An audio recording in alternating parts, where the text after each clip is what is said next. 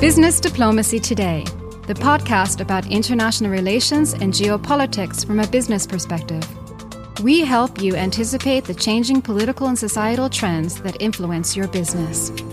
Welcome. My name is Matthias Catón. I'm your host. Business Diplomacy Today is sponsored by the Indo German Center for Business Excellence. The center is a think tank, research center, and network that connects people and organizations interested in business relations between India and Germany. As an academic institution founded in 2021 at Frankfurt School of Finance and Management, it is independent and impartial, but always close to the real world. To find out more about the center, please go to indogerman.center, and you can also find this link in the show notes.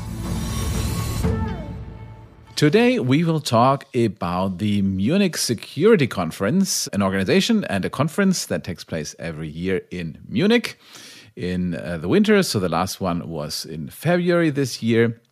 And to talk about that, we have a guest who knows a lot about this organization and the conference because she works there. Her name is Sophie Eisentraut. Sophie is the head of research and publications at the Munich Security Conference, which in case you didn't know, is the world's leading forum for debating international security policy. In her capacity, she authors and edits uh, the publications of the MSC on a wide range of security challenges, both conventional issues and emerging concerns. Prior to joining the MSC in uh, 2018, Sophie was a transatlantic postdoctoral fellow at the German Marshall Fund in Washington, D.C.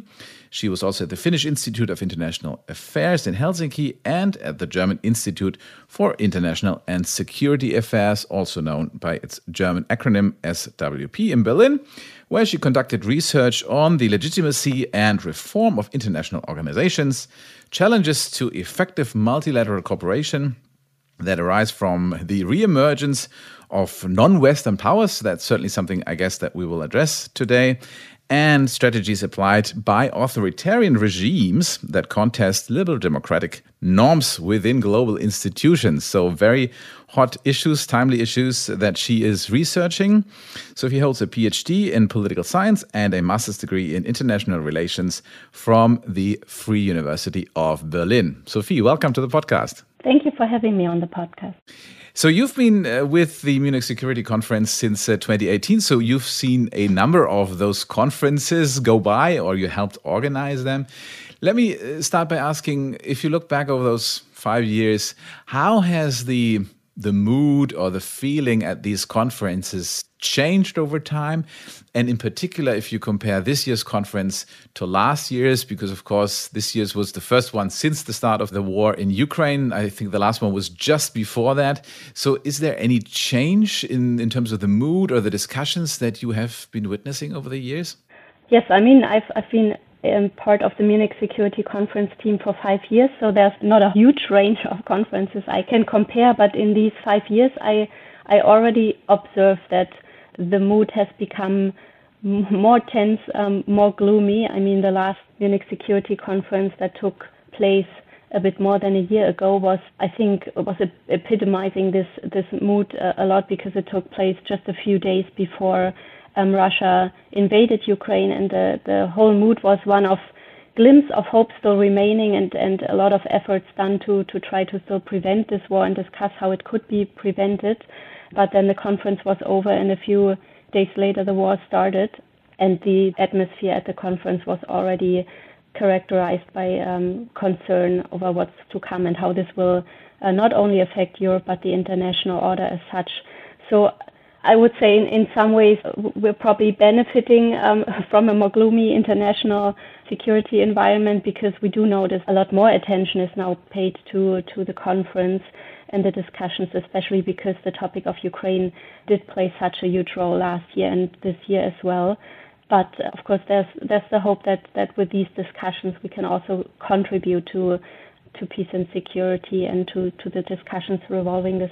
And I think one, one more change I'm observing um, is also in terms of diversity.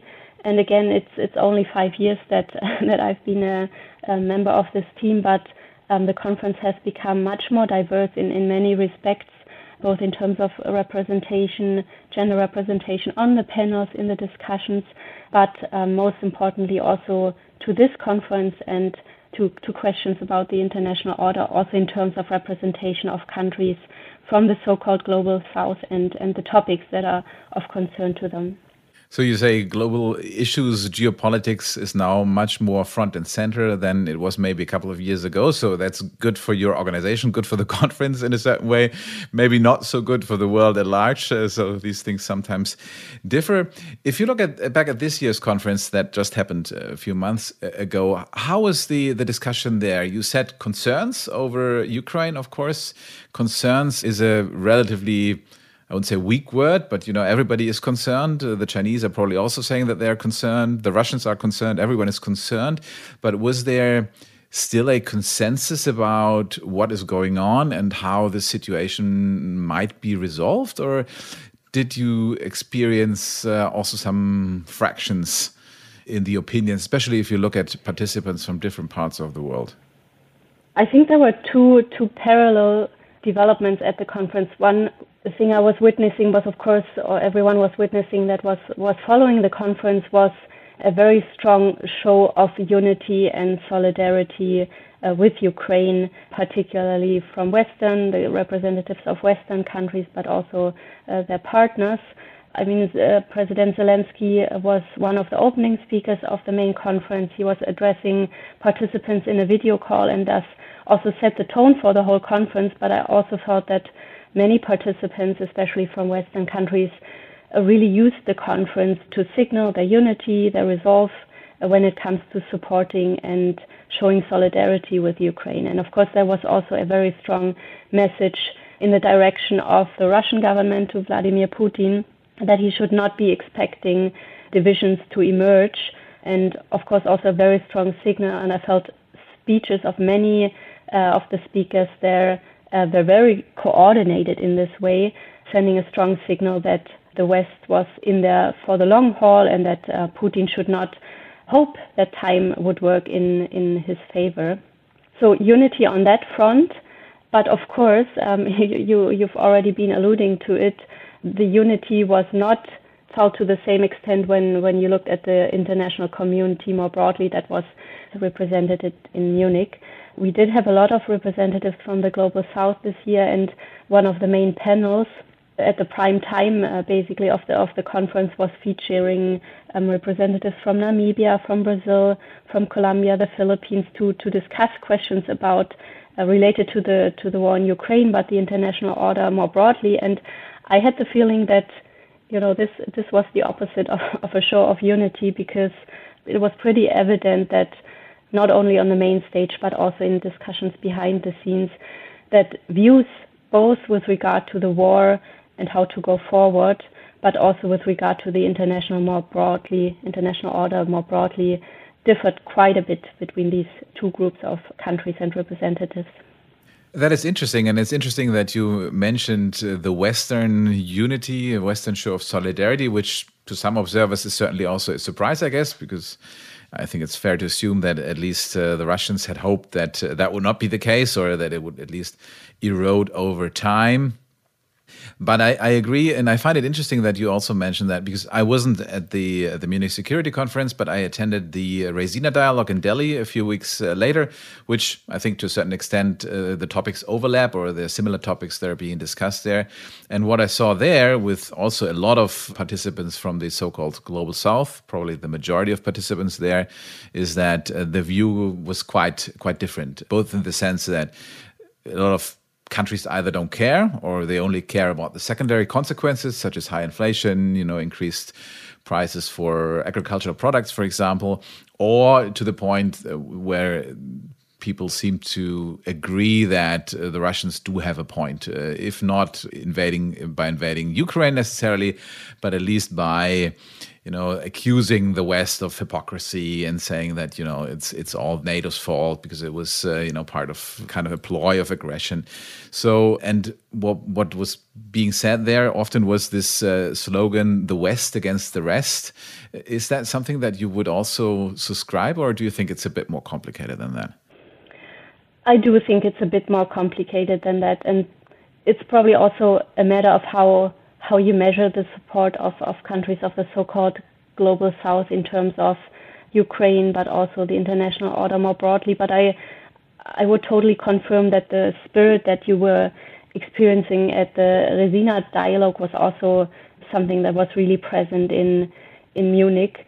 Our hope was actually that you know because the topic of the whole conference revolved around revisionism, but also about re-envisioning the international order. And of course, we did have the hope that together with countries from the global south, we would actually start this discussion about a renewed, um, reformed international order and, and what that could look like um, to ensure that it has much broader buy-in from a much, much bigger international uh, constituency.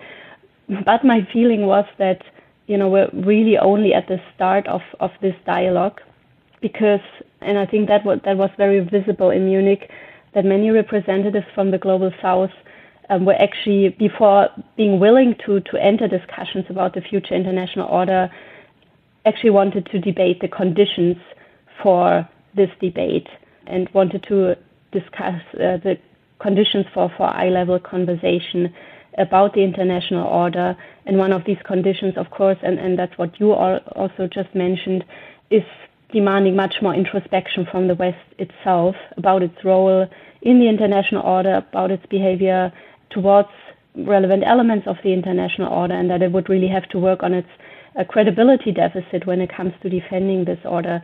So I think it was really important that you know this conversation was started in Munich, but we are also keenly aware that this was only the the very beginning, and that a lot of talk about the conditions and a lot, lot of introspection of the West um, needs to come first before this can happen.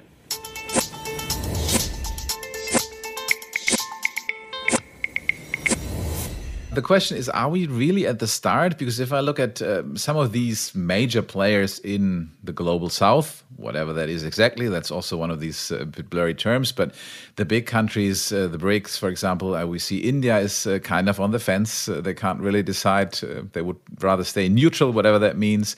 We have uh, Brazil increasingly going in the opposite direction under the new uh, president uh, Lula. We see South Africa uh, also going in the similar direction to the point where they're apparently considering leaving the International Criminal Court just to be able to invite Putin uh, to a conference. So, are we really at the start, or could you also say that we're maybe at the start of uh, things going downhill furthermore? Yes, um, I, I hope that's not the case. But I mean, what what you're describing and what what was evident in Munich as well, and uh, what experts are discussing a lot at the moment is, is this phenomenon of countries that can be called swing states or the new non-aligned or, or hedgers, um, powerful countries, influential countries from the so-called global south that really show that they're not willing to take a side in growing rivalry between the West and countries like China and Russia. They're trying to come up with their own agendas and their own efforts to shape debates and, and the international order. And I think it's to some extent understandable because, of course, it's attractive to these countries not to choose a side. I mean, they can gain a lot of material concessions um, from from countries because they're attractive partners. Um, they can raise their, their status. They're much more visible uh, now uh, at the table uh, in, on many debates. Um, but also, it's understandable that it's really risky for these countries to choose a side in, in this competition because the future distribution of power, global power is uncertain. So why would choose a side if you don't know how this this competition ends? Uh, you depend on on both sides a lot, so your very interests go against choosing a side, and you also don't want to f- be a part of furthering this this kind of block confrontation that's really not in your interest. Yeah. Um, because a lot of studies have have been showing that if economic bloc confrontation increases, then it's it's really these countries that will lose much more or lose out much more than than the rich ones. So it's it's understandable, but I think this does not prevent dialogue because it also shows that these countries are not willing, you know, to to choose the other side. Um, so there's a lot of chances to still sway them on specific issues. That sounds a little bit like i am having a deja vu here. So we go back to the Cold War, where we have two blocks, maybe in slightly different compositions, but we essentially have two blocks, and then we have those countries that we used to call be called the the non-aligned uh, countries. So we're having the same thing over again in, in just a remake or a sequel in in just uh, slightly different uh, compositions, or I mean, one says that history doesn't repeat itself, but it rhymes. So is that just the second verse of the Cold War? I mean, there's a lot of similarities, yes, um, but I think there's also fundamental differences um, in terms of, especially the, the countries that we're talking about now, being much more dependent on both sides in this competition and having much greater incentives not to be pulled into to one or the other direction. I think it, someone once said that this is no longer about, you know, post-colonial awakening um, that that might have motivated um, non-aligned countries in in the past, but this is more about nationalist opportunism, and that I think that's also evident because all these countries that are not really willing to choose a side, they're, they're not forming a bloc, they're not, at least from what I observe, I don't think there's there's so much coordination among them. They're really pursuing their own individual interests and they do have strong interests not to be pulled into one or the other direction. Um, and these are much stronger than they were um, in Cold War times. Now, one of your research areas or research interests is um, multilateral cooperation. So let me ask you: Is multilateral cooperation, as we knew it, is it dead? Will it be replaced by something completely different? Will we see other forms of bilateral negotiations more than the use of multilateral organizations.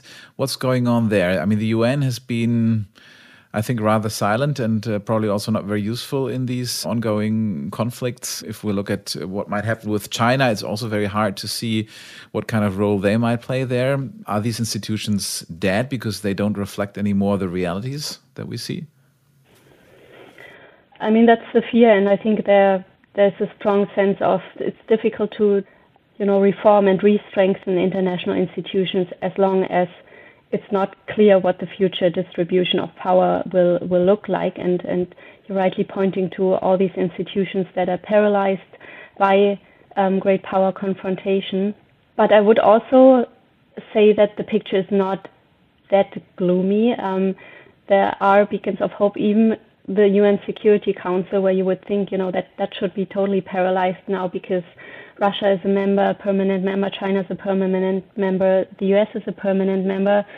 So how can it still function at all? And I feel, even though of course we do observe that the war in Ukraine and the ripple effects do of course influence discussions and, and votes in the organization and, and do lead to paralyzation in many respects We've also seen both Russia and uh, especially also China being really careful to ensure that the Council is not fully hijacked by these topics and that there's still room for cooperation because they find the UN Security Council an important forum that, that should not you know, lose its relevance in, in international politics. So I don't think you know, we need to worry about all of the organizations and um, multilateralism is, is dead. Uh, also, the UN General Assembly, I mean, opinions differ a lot, but I mean, the UN General Assembly has has been revived in, in, in some ways precisely because the UN Security Council couldn't um, act on, on Ukraine. Um, and I think the votes that have been happening there were over more than 140 countries have both condemned Russia's invasion of Ukraine and also its attempted annexation of Ukrainian territory shows that the symbolic power of the UN General Assembly um, and the moral pressure it can create is, is still pretty pretty evident and might even have be, become stronger as a result of the war.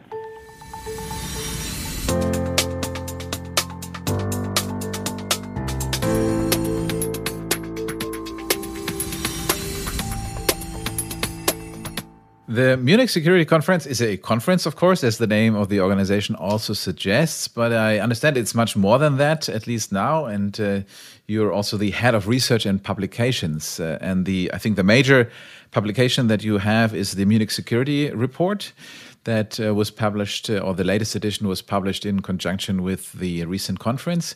Could you share some of the key findings that you and your colleagues made in that publication for our listeners?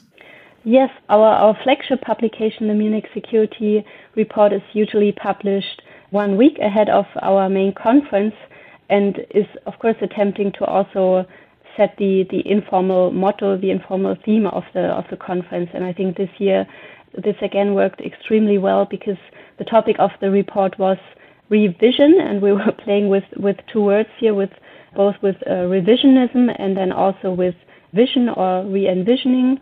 And it was zooming in both on the challenges for the international order that's that's posed by authoritarian powers with the intent to uh, alter or actually upend many of the, the principles enshrined in the international order. On the one side, zooming in into all the things, you know, we're looking at Ukraine a lot at the moment, but it's certainly not the the only instance where the international order or core principles of this order have come under attack. It might be one of the most aggressive instances or examples of this, but it's not the only one, and it's also not the Russia, Russia, and um, with its support by China, they're not the only actors that are deeply frustrated with the international order. So we're looking at this, but also, you know, we we didn't want to simply be, be gloomy and, and point to all these these challenges, but we also wanted to uh, stimulate debate about a proper response to all of this. And our feeling was that an effective response to revisionism means that you know you need the buy-in of uh, a much larger part of the international community than seems to be supporting this order now. And that's only doable if, if you really re envision the international order and jointly think about how to reform it, to renew it, and how to ensure that it better serves the interests of, of all the countries in the world and all the people. A bold prediction the world in 10 years.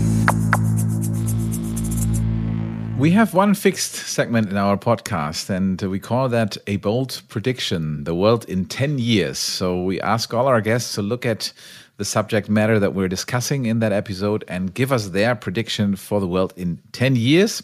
We understand that that's usually very difficult, and I think uh, in your case, given the volatility, even more so. But still, I would like to invite you to give us your perspective on where do you think the world will be in 10 years from now? Yes, it's a really a difficult task uh, to think 10 years ahead of now. If you think what what just happened the last two to three years alone um, with a pandemic and a war in in Europe uh, and many other developments that no one had, had seen coming. Um, but I will give it a try, and my prediction also speaks to your earlier question about the future of um, international cooperation and multilateralism, um, because I would think that in, in 10 years' time, we will probably be, be witnessing a world in which informal and more flexible arrangements for cooperation among states will play a much greater role than they already do now. So I'm speaking of formats like the Quad, where um, India, Australia, Japan, the US are grouped. Formats like the G20, uh, maybe even an extended G20 that also includes the African Union. One reason for this prediction is that that we're observing many formal institutions um, to be paralyzed by great power competition and or not including powerful countries from the global south with whom exchange and cooperation will become much more, more relevant in the future.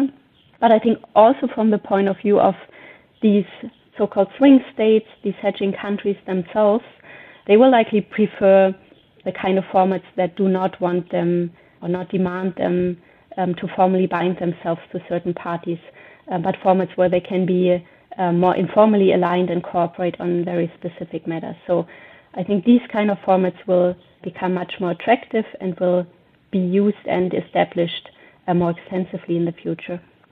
Okay, that is interesting. So rather than trying and trying again to reform the big multilateral organizations, which I think has been tried for, for many, many years. I remember I used to work at the World Economic Forum and we were working on a project exactly on the same topic, which was called the Global Redesign Initiative. That was more than 12 years ago. And I think if we revisit the ideas that were developed there and look at how much progress has been made, it's probably very, very uh, little that has happened. So what you're saying is that these institutions will probably stay somewhere there. You know, they will not go away, but they will be sidestepped by a plethora of smaller, nimbler, more informal dialogue fora or, or kind of smaller alliances uh, that are easier to handle, right? Yes, I, I would expect that this is happening. I mean, we're still witnessing attempts to reform existing more for, formal international institutions, and I think these will be ongoing, and there will be greater pressure to to reform them to ensure greater voice and representation of countries from the so-called global south. But this is a really cumbersome process, um, and and we're witnessing that a lot of institutions struggle to to update in this regard. So I do do really think that these other formats will be used much much more extensively because they're more flexible. But it's it's also taking us into a world that's a lot more more transactional, I guess.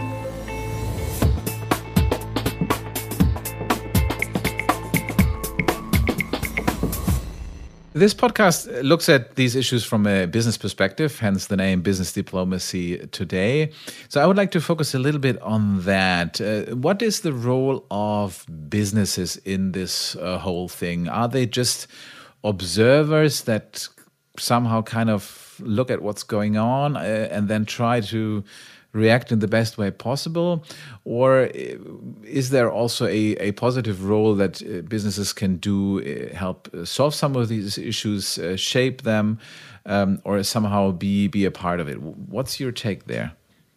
There's no denying that um, we're now in a, in a different geopolitical environment and that this demands a, a fundamental rethinking of many business strategies and models because I think for a few years ago, we wouldn't have thought that you know economic interdependence, countries that are economically so interdependent, would be uh, engaging in war.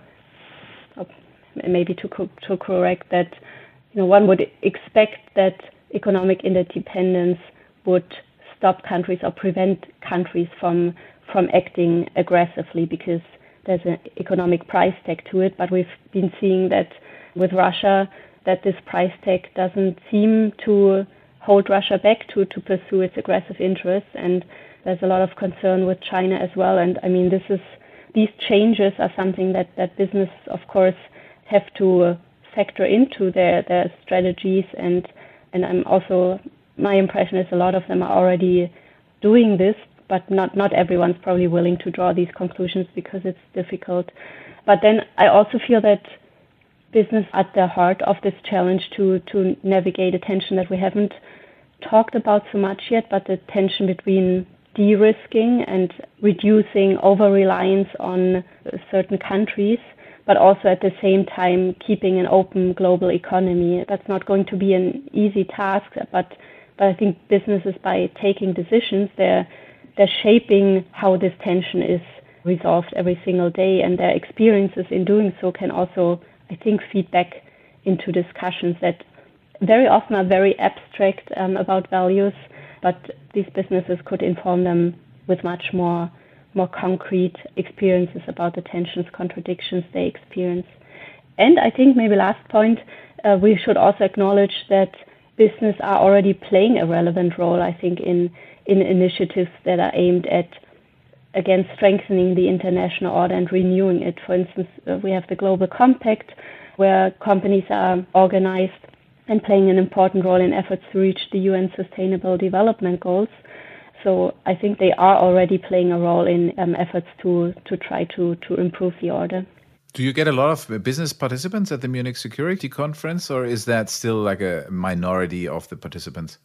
I wouldn't be able to give a concrete number right now, but business is present in, in Munich, of course, because a lot of the, I mean, mo- mostly, of course, on tech topics, cyber topics, those kind of topics, where we want to hear their perspective and basically engage them with the civil society, the decision makers, the heads of international organizations in dialogue. I'm asking because I think it's quite clear if you especially listen to politicians and also people from the international relations community, there's a lot of talk going on about uh, rebalancing, about making supply chains more resilient by having different alternatives, not relying too much on, on one particular market or supply stream.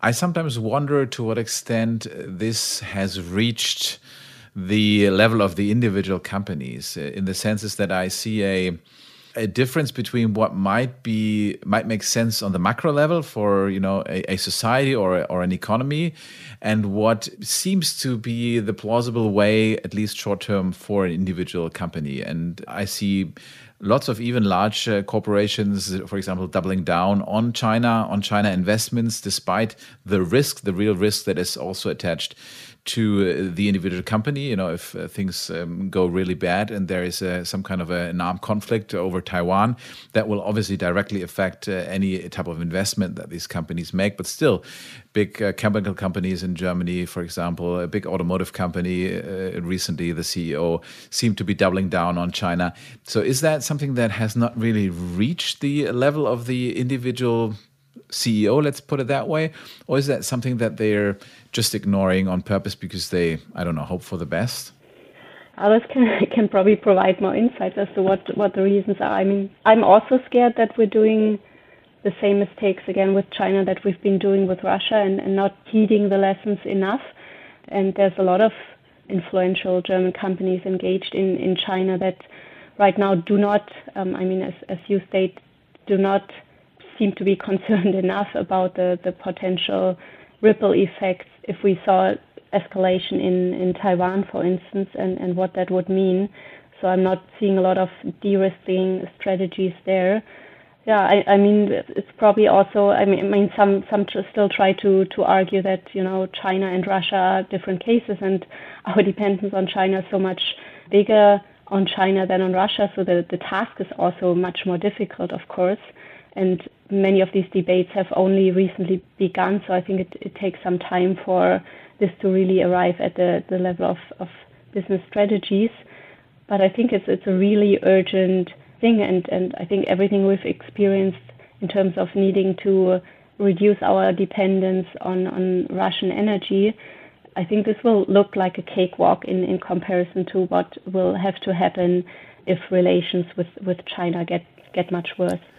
Yeah, that's probably right. And I think you, are right. The interdependence uh, is much, much uh, deeper and broader also. I have my colleague uh, Horst Löchel here who runs our Sino German Center, who is an expert on China. And he says, well, you know, because the interdependence is so much greater both ways, he is rather optimistic that things will work out well. But as you said, that is not a um, necessarily a, a, kind of a stopping reason for these kind of escalations. And something else that just came to mind uh, is I believe that uh, before the the First World War, global economy was also quite uh, integrated. There was uh, it was actually fairly open in terms of trade, and that did not stop the First World War from happening.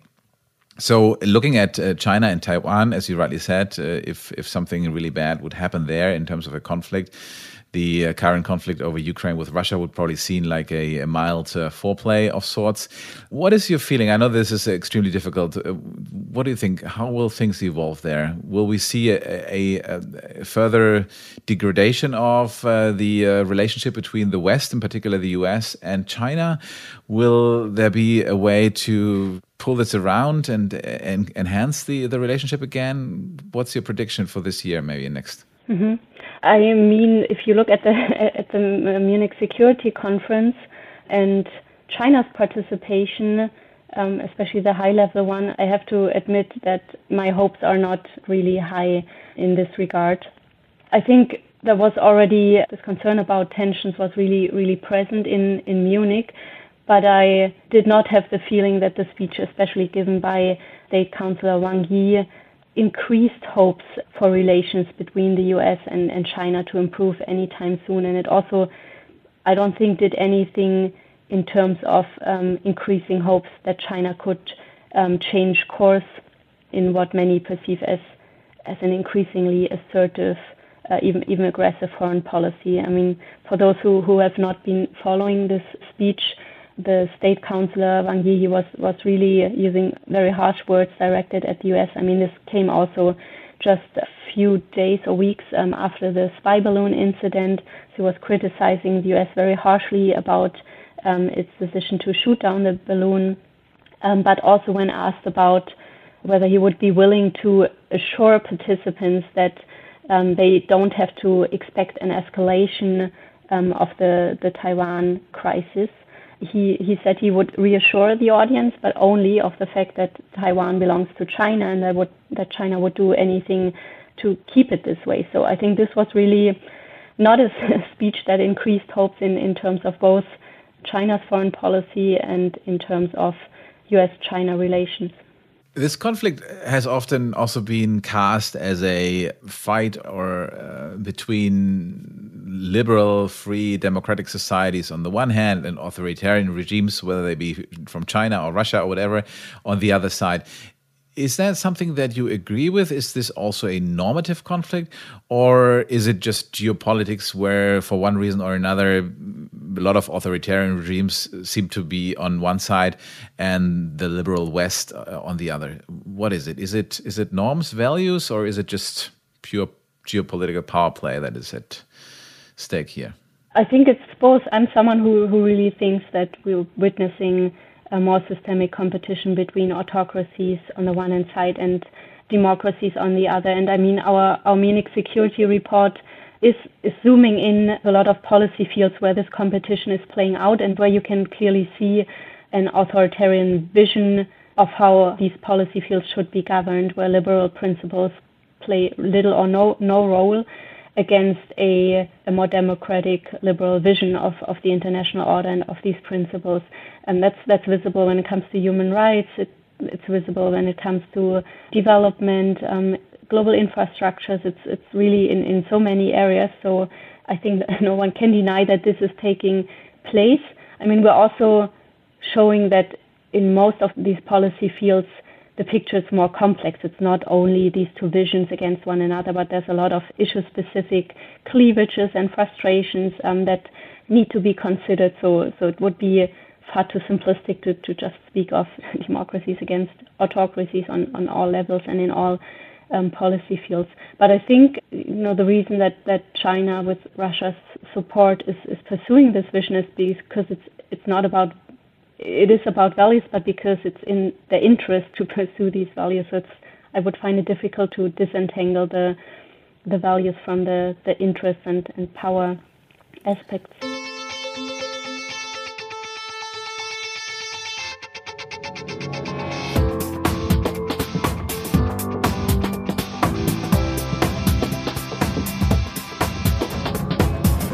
Do you think the liberal democracies should also see this maybe as an opportunity to be more assertive about the the advantages of those societies? I mean, I remember not too long ago, a lot of people either explicitly or implicitly said that you know maybe authoritarian regimes are better or work better, especially for development. Uh, looking at China, saying you know the the amount of economic development uh, that has been achieved there would not have been possible in a democratic society.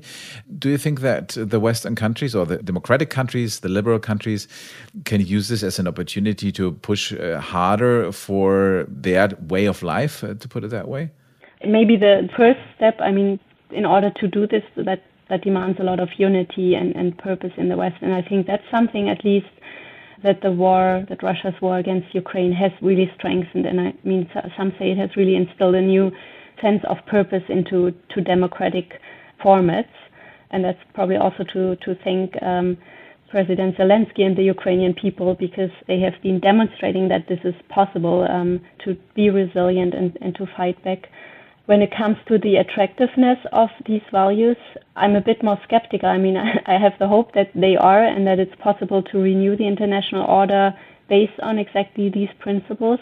But I think, I mean, you've already pointed to the fact that this narrative of democracies against autocracies, that's also something that a lot of countries in the global south react to very in a very allergic way because they do not like to be pulled into block confrontation. So I think it's we probably also have to be careful how we portray our efforts to, to strengthen these values. But they're, they're shared in, in so many parts of the world, and it's probably more a question of how to frame it and how, how to approach these partners than about the values itself. Yeah, could it also be that it's not just because it's often not just about democracy as a way of government, but it's also about a set of values, for example, liberal values that are prevalent in at least uh, the majority of the Western countries, uh, ranging from, I don't know, acceptance of LGBTQ rights and, and all these other things that are usually tied into that, that I think one has to accept in large parts of the world are vastly less popular than uh, we would maybe wish for, at least from the perspective of Western Europe? I'm not sure. I mean, you do have a global development of decline in democracy in, in countries of the world, but I think it's important to distinguish governments from people because I do also think that in the past uh, year and years we've we've witnessed a lot of developments that, at least to me, um, give the impression that liberal values are cherished in, in many parts of the world and that they're alive and well, but, but people have to fight for their implementation in, in their specific countries. I mean, the protests in Iran are one example. So I wouldn't be that pessimistic that these values are not shared. But I think one thing we're observing is that Chinese and Russian narratives about certain values being Western and not universal are actually resonating um, on the ground in, in many countries of the world, but not because you know these these countries necessarily want to side with China and Russia or really don't agree with with certain values, but because there's so many frustrations with uh, the international existing international order and its main guardian, um, the West, that these narratives resonate very well. Speaking of values, one final area that I would like to touch upon is the uh, U.S. presidential elections are coming closer. They're showing up on the horizon, and it, right now it seems fairly likely that the Republican nominee will again be Donald Trump.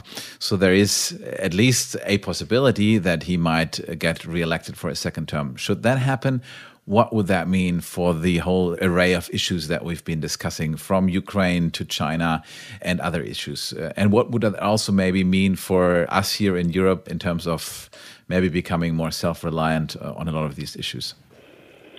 Yes, I mean, the speech President Macron gave on his way back after visiting China caught a lot of attention for very good reasons, very controversial. But I think the element that most people agreed on, even though uh, they probably didn't like Macron's wording, is that Europe needs to really work on its sovereignty, its own, um, yeah, its strategic sovereignty, strategic autonomy. Um, because even you're rightly pointing out, Trump is at the moment the front runner, but even the other front runner uh, of the Republicans, also would cause a lot of trouble for transatlantic relations and a lot of the unity that has so nicely been on display in, in Munich. So we do definitely need to prepare for this eventuality. Personally, I do find it very concerning that both major frontrunners, at least at the moment, suggest that their look at Ukraine and support for Ukraine looks much different from, from that of the current administration. So I think we would have to, to brace for major changes in this regard. But isn't that a very simple answer? I mean, the Ukraine wouldn't be there militarily without the US. I mean, do you think it's even theoretically feasible that European countries would be able to provide the level of uh, military support to Ukraine if the US uh, pulled out for whatever reasons? I think the much more difficult element, I think, in, in terms of capabilities, of course, there are certain capabilities lacking in, in Europe that only the US can offer. But I think the much more important element in generating the kind of support that Ukraine has received was, was more um, political leadership and, and getting everyone together in, in support of Ukraine and, and building this, this consensus about which, which type of support and how bold this support should look like. So, so I'm much more worried about this element if that's oh. suddenly lacking. Okay. And then Europeans should step into this leadership role.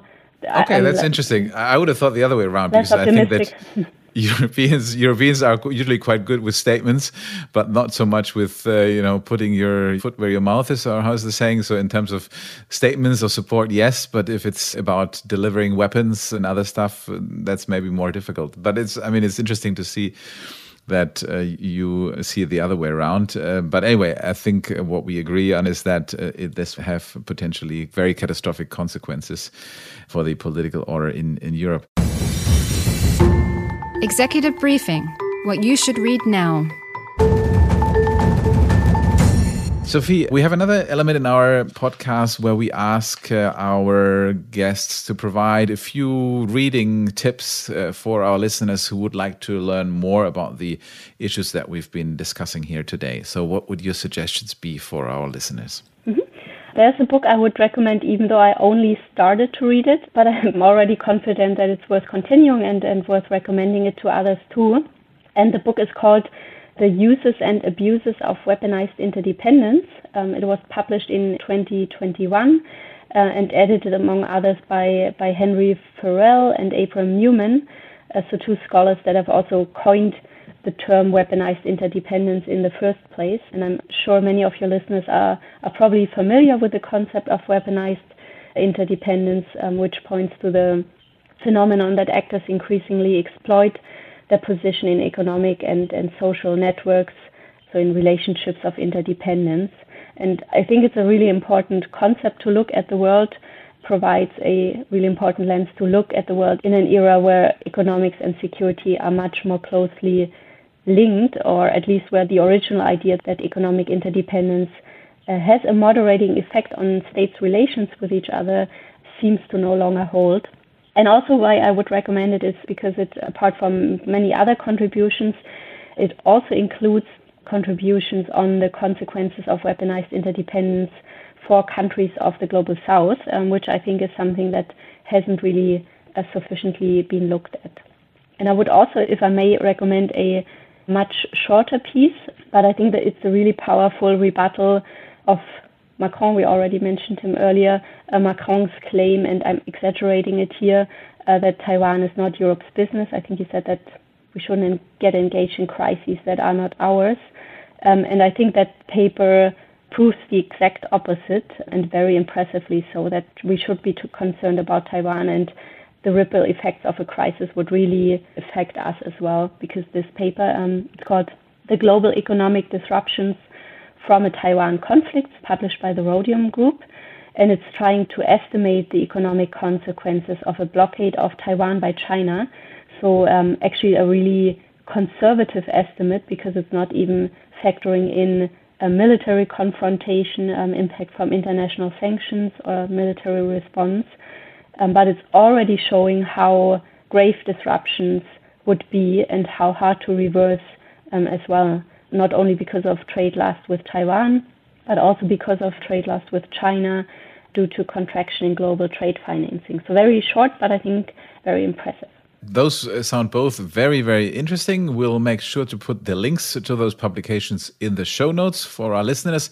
And I would also add a third recommendation, of course, which is the Munich Security Report, which I mentioned earlier that you uh, co edited and co published. I think that's also an excellent source of additional information about those topics.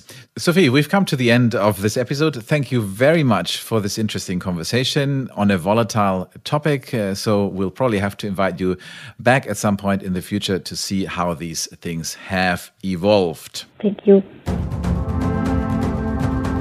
This was another episode of the Business Diplomacy Today podcast. This podcast is presented by the Indo German Center for Business Excellence.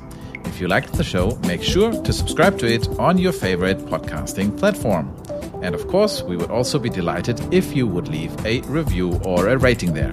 You can also go to our website businessdiplomacy.today to check out the show notes of this episode. And that's it for today. Thanks for listening.